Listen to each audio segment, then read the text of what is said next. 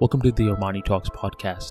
I'm your host, Armani Talks, and in this podcast, I'm helping you level up your five soft skills public speaking, storytelling, social dynamics, emotional intelligence, and creativity.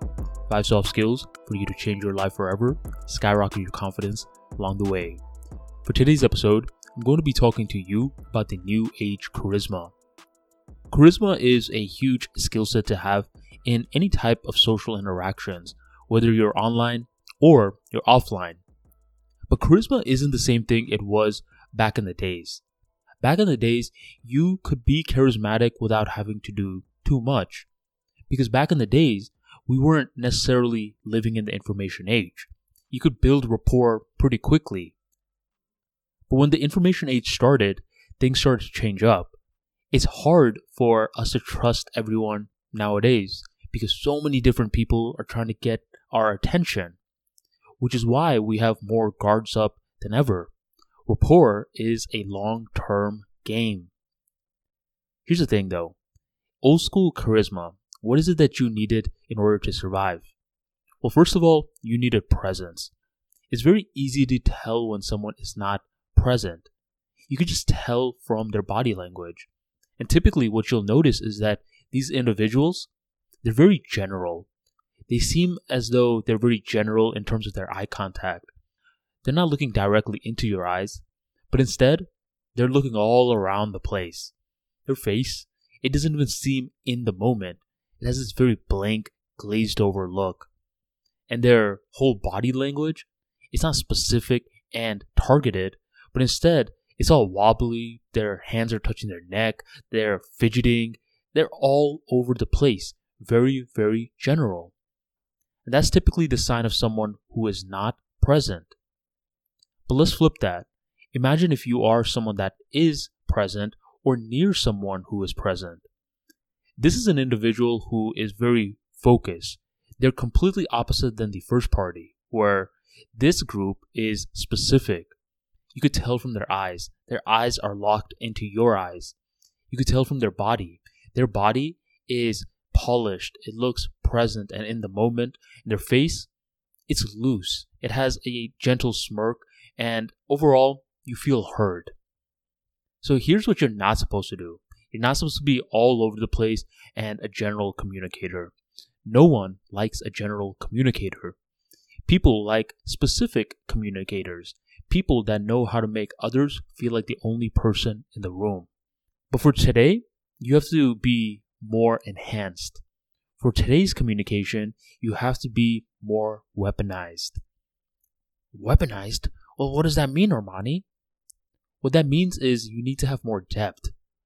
Depth? What does that mean, Armani? What that means is you need to be knowledgeable. Knowledgeable? Being knowledgeable is for nerds. On the contrary, it's quite the opposite. A while back, when we thought of someone that was knowledgeable, we thought of someone that was a nerd. Oh, look at this guy reading books. Look at this guy watching all these documentaries, etc. But in today's world, having an in depth knowledge in a multitude of subjects, what that goes on to show is that you are someone who is very, very versatile. You have a lot of dimensions to you. I have this one friend who can't talk about anything besides sports. Now, granted, he knows about multiple different sports within this field. For example, he knows about hockey, he knows about basketball, he knows about baseball, etc. So if he was meeting other sports enthusiasts, then he'd be on point. He'd be meeting someone that was excellent in this sphere. But here's the thing that's all he can talk about. If he's not talking about sports, he is feeling bored. And I'm pretty sure he's going to encounter certain people that don't like sports as much, that maybe you want to talk about politics, that maybe you want to talk about the latest book that they read, computers, etc. If you want to be charismatic in the new generation, then one of the biggest things that you can personally do for your confidence is to be able to learn. And not only learn, but learn about other topics that interest you. If there are not any other topics beside, let's just say, sports that interest you, then you have to ask yourself why. I mean, there's much more out there in this life than just sports alone. Haven't you ever questioned the meaning of your existence? Haven't you ever wondered what consciousness is? What allows you to interpret this podcast? How to start a podcast? Haven't you ever wondered all of those? Because if you haven't, then that right there, that's a huge issue. That's a problem. And that's where you want to be able to fix your perspective regarding this situation. One of the biggest things that charismatic people can always do is that they're very adaptable creatures. They have to be. Human beings overall are very chaotic creatures, and a charismatic person is constantly dealing with one person after the next, after the next, after the next. So being adaptable is simply a part of their skill set. With the rise of information that's going on all around our world, you have to adapt. You have to adjust. And one of the best ways to do that is by being present, which allows you to be specific, and finally, to be in depth. Have this holy trinity in your arsenal, and you'll be able to speak to anyone with ease. A lot of people are different, and who cares? Use this as an opportunity to level up. And if you're just naturally a curious person who likes learning, who likes picking up new information just for their own right, then you're on the right track.